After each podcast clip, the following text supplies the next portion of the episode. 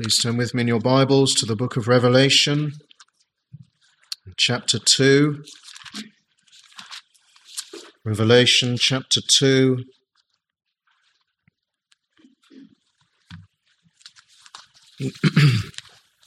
verses 8 and 9. Revelation chapter 2, verses 8 and 9. And unto the angel of the church in Smyrna write, these things saith the first and the last, which was dead and is alive. I know thy works and tribulation and poverty, but thou art rich. And I know the blasphemy of them, which say they are Jews and are not, but are the synagogue of Satan. And Our subject this evening is the church in Smyrna. Well, we continue with our series in this tremendous book this evening. Last week we looked at the first address of the Lord Jesus Christ to uh, the seven churches, beginning with the church at Ephesus.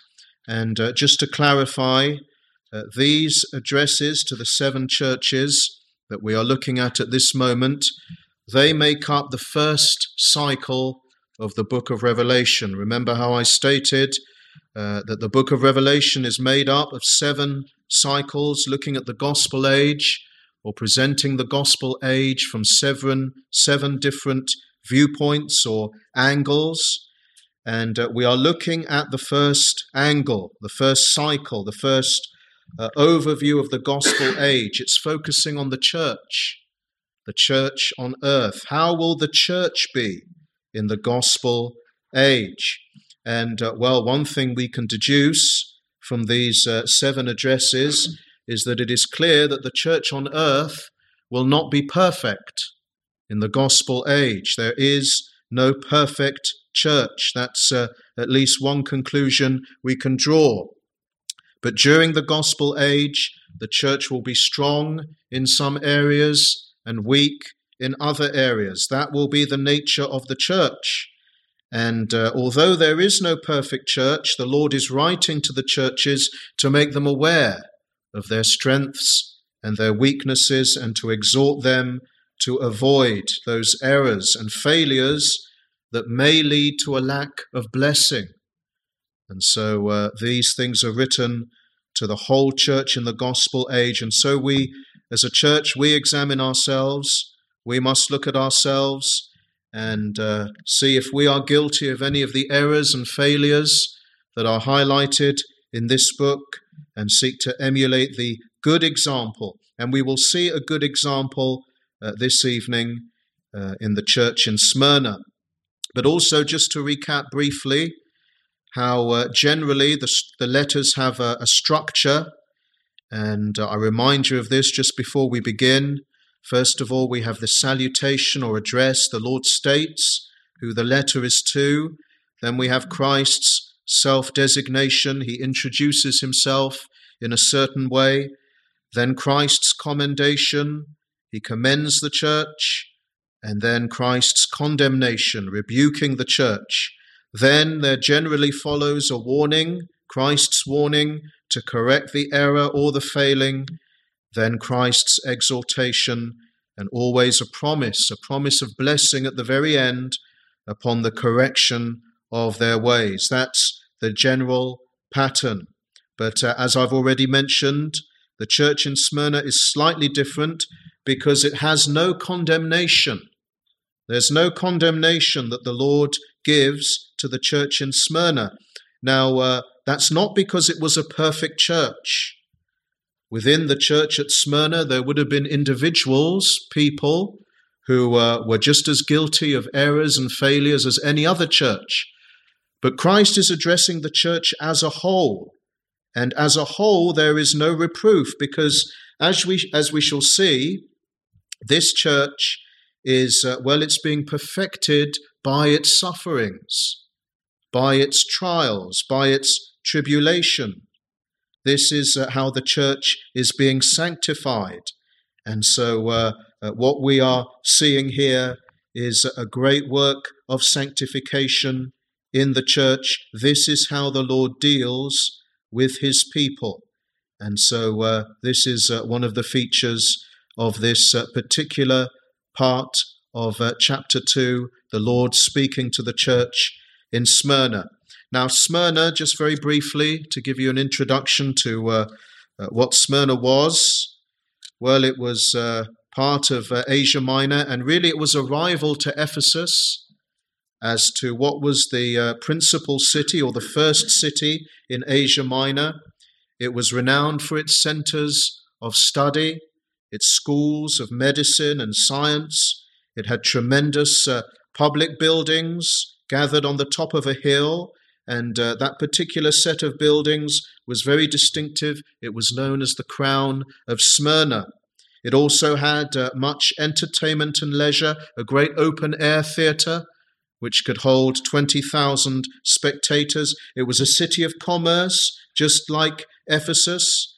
And, uh, well, it was a loyal ally of the Roman Empire also.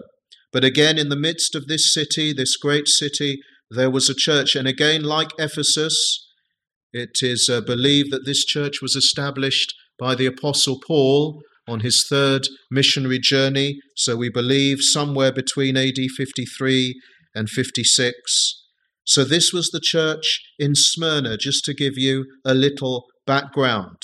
But the Lord addresses this church personally. In verse 8, unto the angel of the church in Smyrna, that's the uh, address, write, These things saith the first and the last, which was dead and is alive. This is the self designation that Christ gives himself, different to the way he introduced himself to the church of Ephesus. He is speaking about the first and the last, which was dead and is alive. And of course, we've already seen this in this book in chapter 1 and uh, verse 17. When I saw him, when John saw the Lord, I fell at his feet as dead, and he laid his right hand upon me, saying unto me, Fear not, I am the first and the last. I am he that liveth and was dead, and behold, I am alive for evermore. So uh, the title, the designation is repeated here, and uh, well, it's reminding the believers in Smyrna of Christ's own victory over death. His uh, life, he lived, he died, and yet he rose again. His victory over death, the firstborn amongst the dead, from the dead. And uh, this self designation well, it will actually be very appropriate to the church at Smyrna, as we shall see, because, uh, well, they had to deal with uh, life and death matters.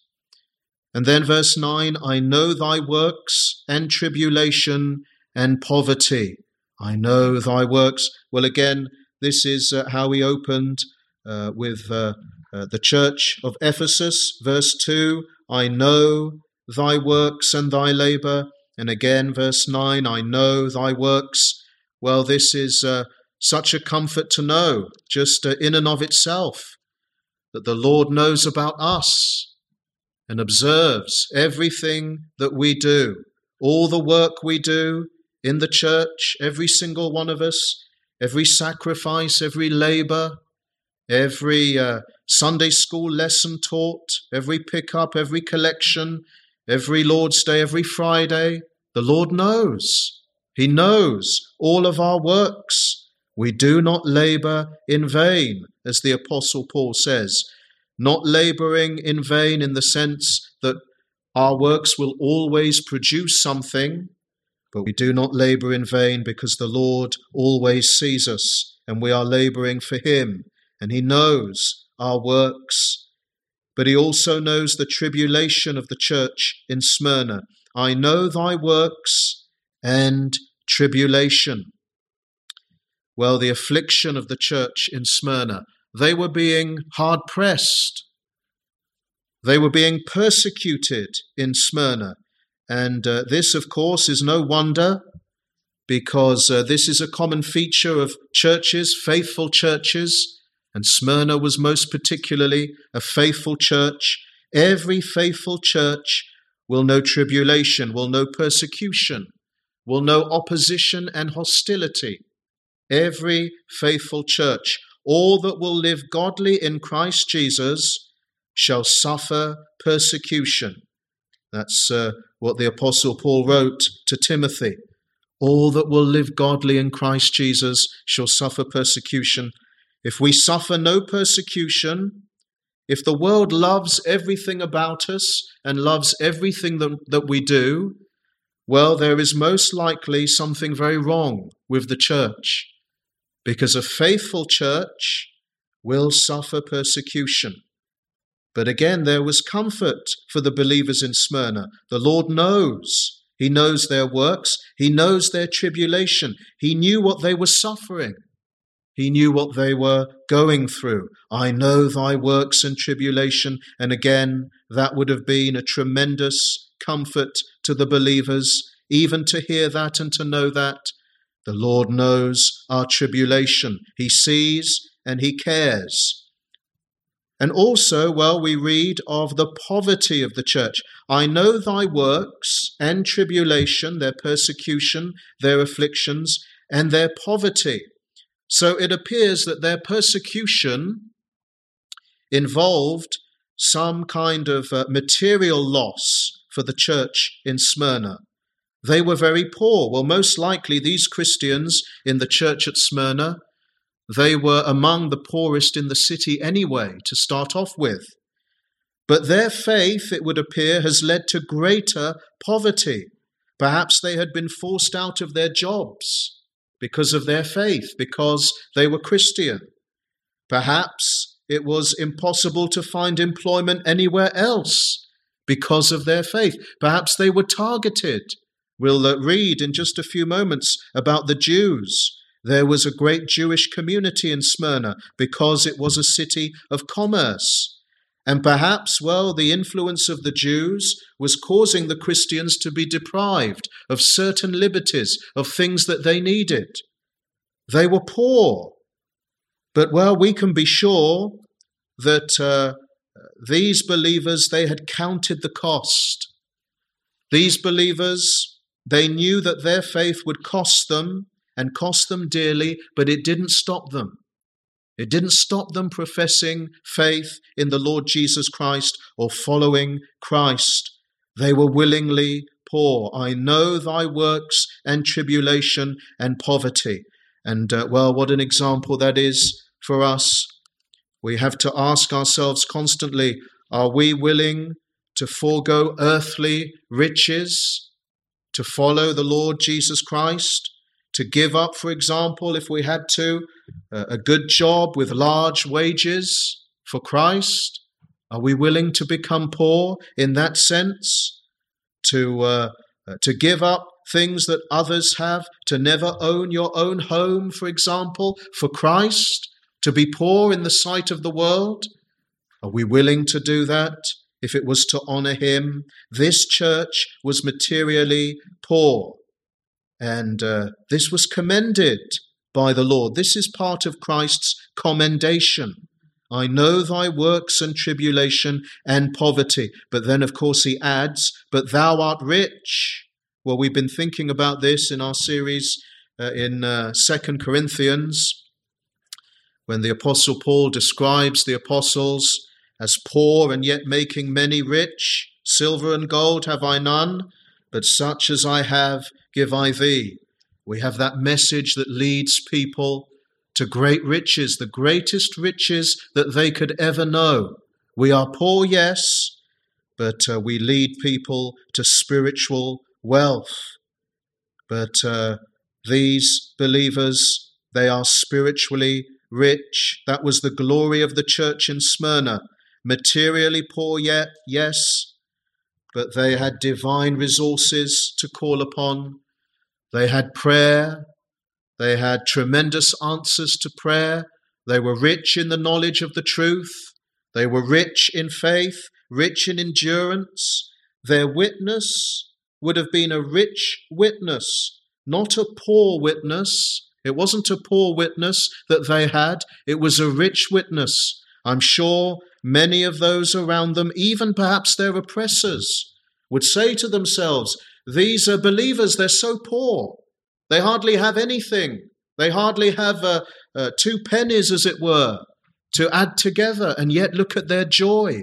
Look at their peace. Look at how they love one another. Look at how they support one another. That would have been a rich witness. They were in poverty, yes, but thou art rich. Look how you are affecting people around you, causing them to think, causing them to give honor and glory to the God whom they know. It was a witness of great, tremendous value.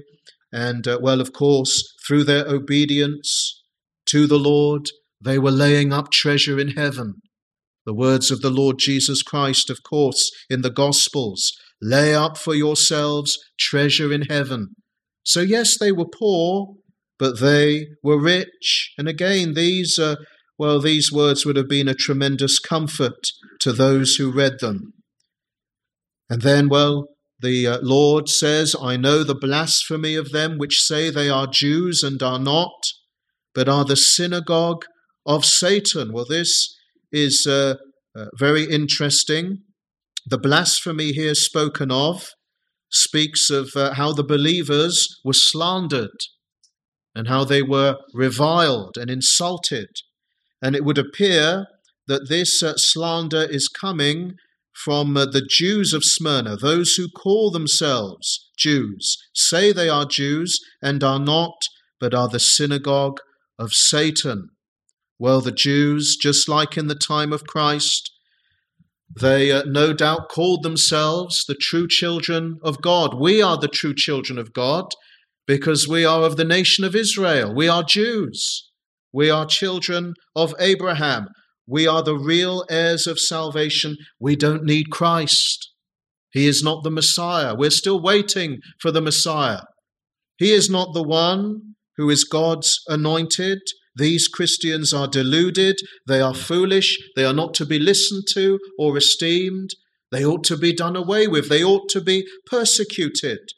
They were slandered, the believers in Smyrna, by the Jews, those who claimed to be the true children of God, and yet what were they really?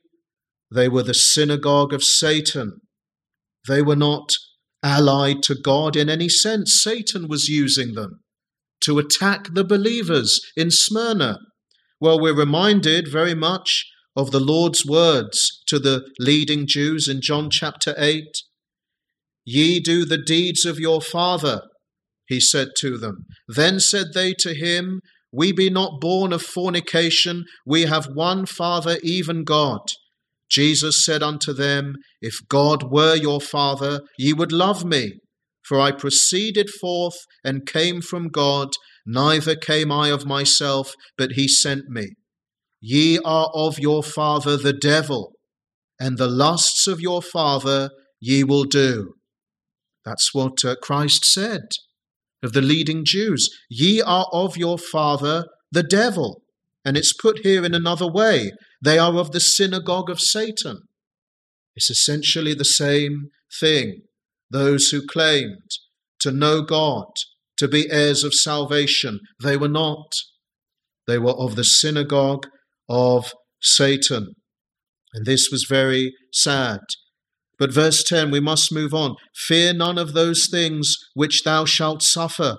Behold, the devil shall cast some of you into prison, that ye may be tried, and ye shall have tribulation ten days. Now, these are words of comfort, but they may appear to be unusual words of comfort. Unusual words because what the Lord is saying is that the tribulation will actually get worse. They've already suffered much, much tribulation, much poverty, blasphemy, slander, and so on. But in verse 10, he's essentially saying this will get worse.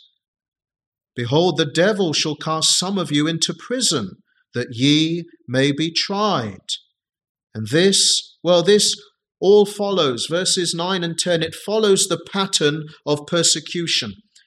Persecution builds. Fierce persecution does not happen overnight. There's always a pattern, there's always a building up.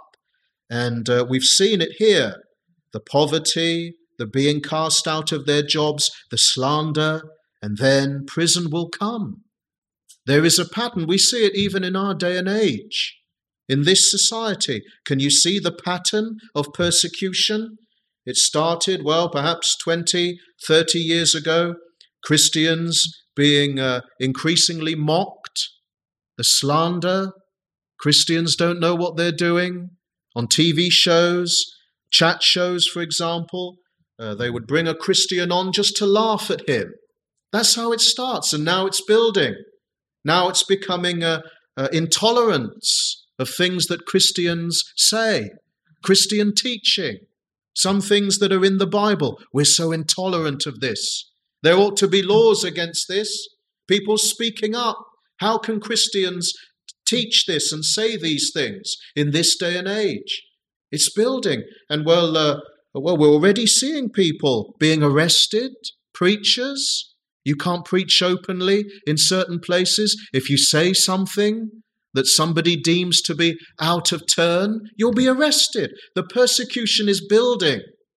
It built here in Smyrna, it will build for us. And we must be prepared for this, for this continuing persecution, the strengthening of the persecution against us. And we know that the tribulation, the persecution, will be exceptionally bad before the Lord comes again. And so this is the pattern of persecution. But something we must keep in mind for our comfort. Notice how the Lord puts it here. Behold, the devil shall cast some of you into prison, that ye may be tried. That ye may be tried.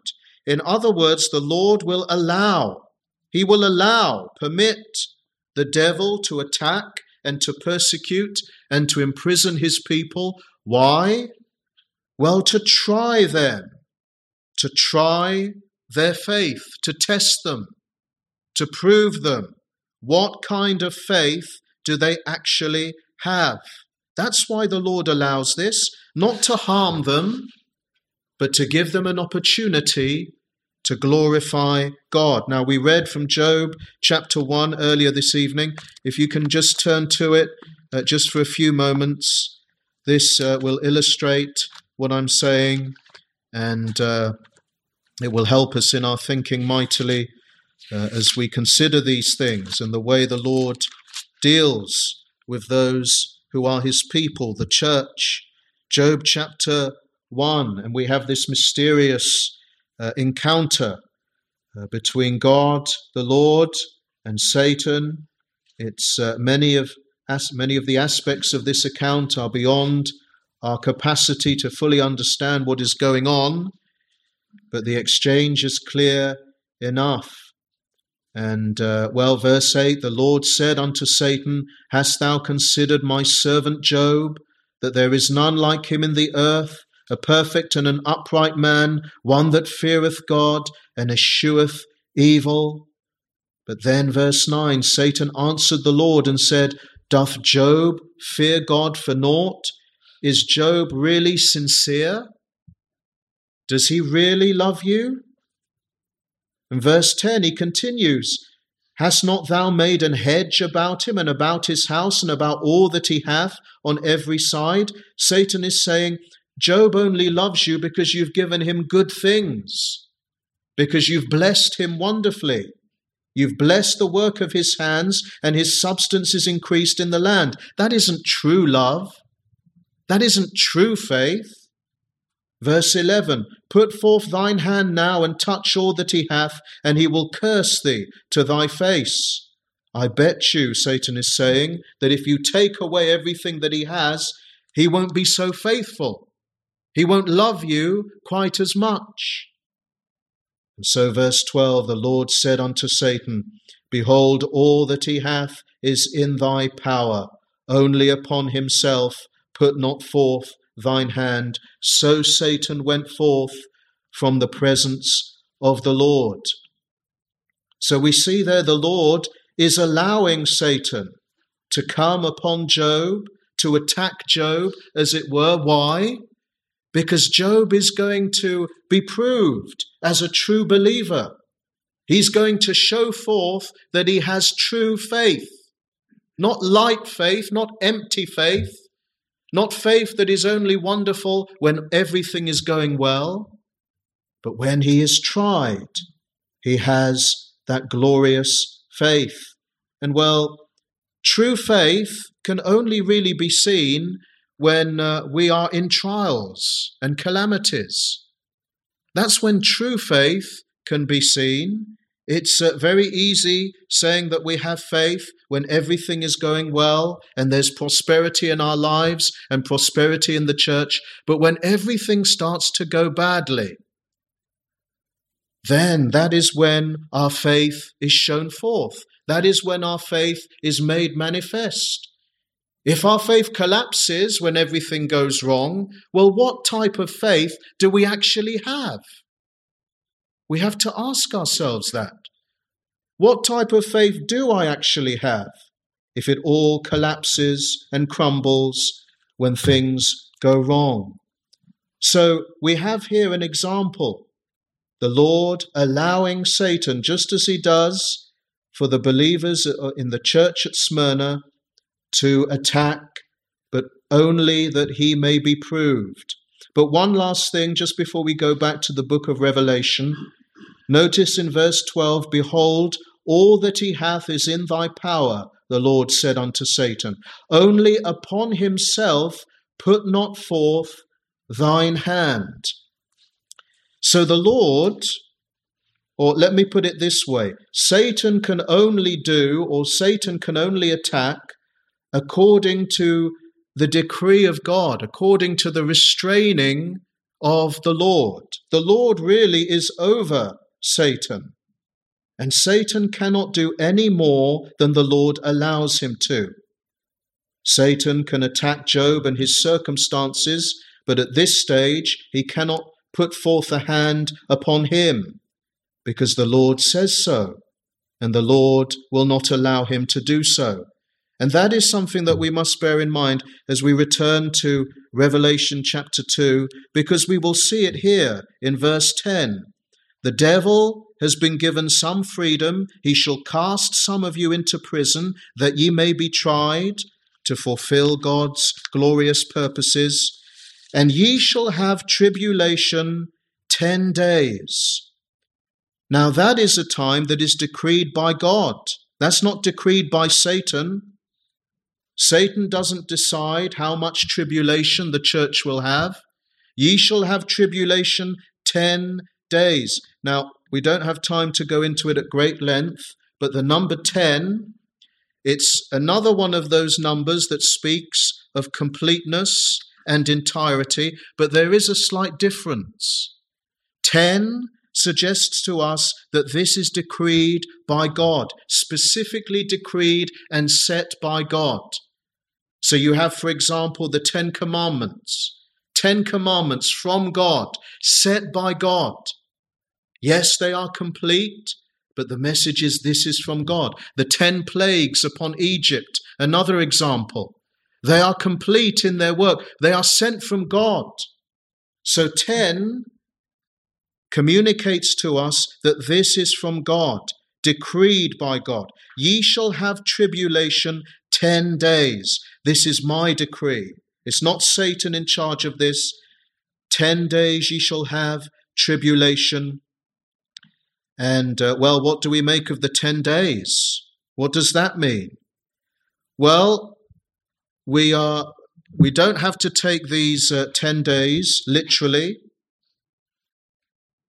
10 days really means, uh, well, it means a definite, but also a relatively brief period of tribulation. Notice that it's 10 days. It's not 10 weeks or 10 months or even years. It's only 10 days. So when we read of tribulation and we, when we think of the tribulation that is to come before the Lord appears, everywhere in Scripture, not just in this uh, particular passage, we understand that it will be a relatively short time. It will be significant, but it will be a relatively short time, a time that God is over, that God has decreed. So, uh, this is uh, uh, the church at Smyrna. They would have tribulation, not literally 10 days, that every single one of the members would suffer for 10 days, but it's suggesting a relatively brief period because God is merciful and kind and he is over all things. But let me move on to the final part of this verse. Be thou faithful unto death, and I will give thee a crown of life. Well, faithful unto death. William Hendriksen explains in his commentary Be thou faithful unto death does not merely mean be loyal until you die, or be a Christian until you die, but be thou faithful unto death means be faithful even though it costs your life. That's the meaning. Be faithful even though it costs your life. That's what the believers at Smyrna were prepared for. They were called to die for the faith. Some of them, at least, to die in order to protect the gospel and to protect their witness. They were prepared for that. If that's what the Lord has called us to do, that is what they will do. And uh, they knew that was the will of the Lord. And uh, the Lord here is mentioning this to them. The Lord does not deliver them from death. He doesn't say, Don't worry, none of you will die. No, his command is, Be thou faithful unto death. This is what the Lord requires. And so again, we have to examine ourselves. Well, we may not be called to die for the faith. We may not be called to this uh, standard, but is our faith anywhere near this standard? It should be, at least approaching this standard, that we are prepared to give our lives for the gospel cause if we are called of the Lord to do it. Be thou faithful unto death. And then, well, the Lord points them to the reward that they have. Be thou faithful unto death, and I will give thee a crown of life. Christ is very simply pointing out to the believers in Smyrna and to us that assurance of eternal life for all those who have faith. That's really what the crown means. It, uh, in the Greek, perhaps suggests a wreath more than a crown, a wreath of victory. But it signifies that blessedness, that victory that we have in eternity when we go to be with the Lord. So we must always have that eye on eternity. Be thou faithful unto death. Why? How? Because you have an eternity ahead of you. You have a crown of life. There's no reason to fear death. Be thou faithful. That's your only concern in your life. Not avoiding death, but avoiding unfaithfulness. Be thou faithful unto death, and I will give thee a crown of life. Remember eternity ahead of you, so there is no need to fear. The Apostle Paul, well, he perhaps sums it up better than anyone can. For I reckon that the sufferings of this present time are not worthy to be compared with the glory which shall be revealed in us. Be thou faithful unto death, and I will give thee a crown of life, a crown of life that will, uh, well, it cannot be compared to uh, the sufferings. The sufferings cannot be compared to the reward that we will have. And then verse 11, just to close He that hath an ear, let him hear what the Spirit saith unto the churches. Again, the letter is not just for those in Smyrna, but all those believers, all who have an ear, let him hear what the Spirit saith unto the churches. He that overcometh shall not be hurt of the second death. Well, the second death, we will read of the second death much later in the book of Revelation in chapter 20 when we get to it. But just very briefly, what is the second death? Well, it's very simple. The first death is that which we must all experience. The first death, our mortal death, the death of our bodies. We will all die, and that is the first death. But the second death, as Herman Hoeksema writes in his commentary, this second death is eternal death, absolute separation from the fount of all good in everlasting woe. That's a very good description of the second death. Separation. You know, one of the greatest definitions, I've given this many times, one of the greatest ways you can define death is that it is a separation. The first death, well, you are separated from your loved ones, from your wives, husbands, children, parents. And the separation is the great mourning, it's the great pain. That's what brings pain to death, that separation. The first death. The second death is separation from Almighty God. Eternal separation, forsaken by God forever. The second death. Only to know everlasting woe. Such a terrible prospect. The second death. Dear friends, we have to uh, consider this. Our minds over the last 18 months have been fully focused on helping people avoid the first death. We must keep people from the first death, and that's all well and good, but you know, it's the second death that we really need to be warning people about. The second death. That's far worse, eternally worse. You know, those in hell, those who will be experiencing the second death, will be wishing it only was the first death. Oh, if this was only the first death, perhaps I could have bared, borne up with it. Perhaps I could have bared the pain, but I can't bear the pain of the second death. They'll be wishing for the first death, those who experience the second death. So we must preach the gospel. We must warn men and women about the second death with just as much zeal, just as much energy, just as much desire as we've expended warning them about the first death. Even more so, the second death.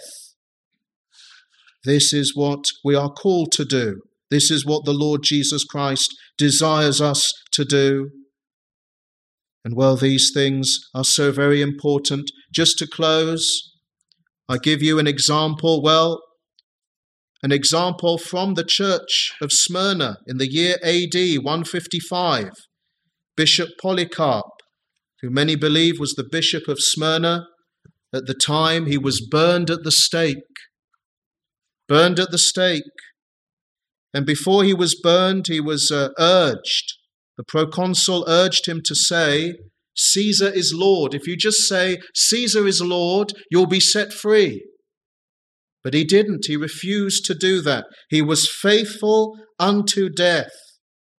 And furthermore, he added, just before he died, he added, Thou threatenest me with fire which burneth for an hour, and after a little is extinguished but thou art ignorant of the fire of the coming judgment and of eternal punishment reserved for the ungodly. You see, he knew Polycarp. Surely he would have read these things. He would have known these things. He would have known, well, yes, he was about to die, but he will not be hurt by the second death. That's what he expressed to all those around him. I will die, I'll be burnt up just for a few minutes. What about you? His dying words were warning them of the second death. And that's what we must do. That's the example we must follow. He that overcometh shall not be hurt of the second death. And while the church at Smyrna receives no condemnation, it receives commendation, it receives comfort, even though they will face great tribulation, but they will not be overcome at the very end. This is the church at Smyrna, a glorious church, but made perfect or being perfected by its sufferings. Well, may the Lord bless these things to us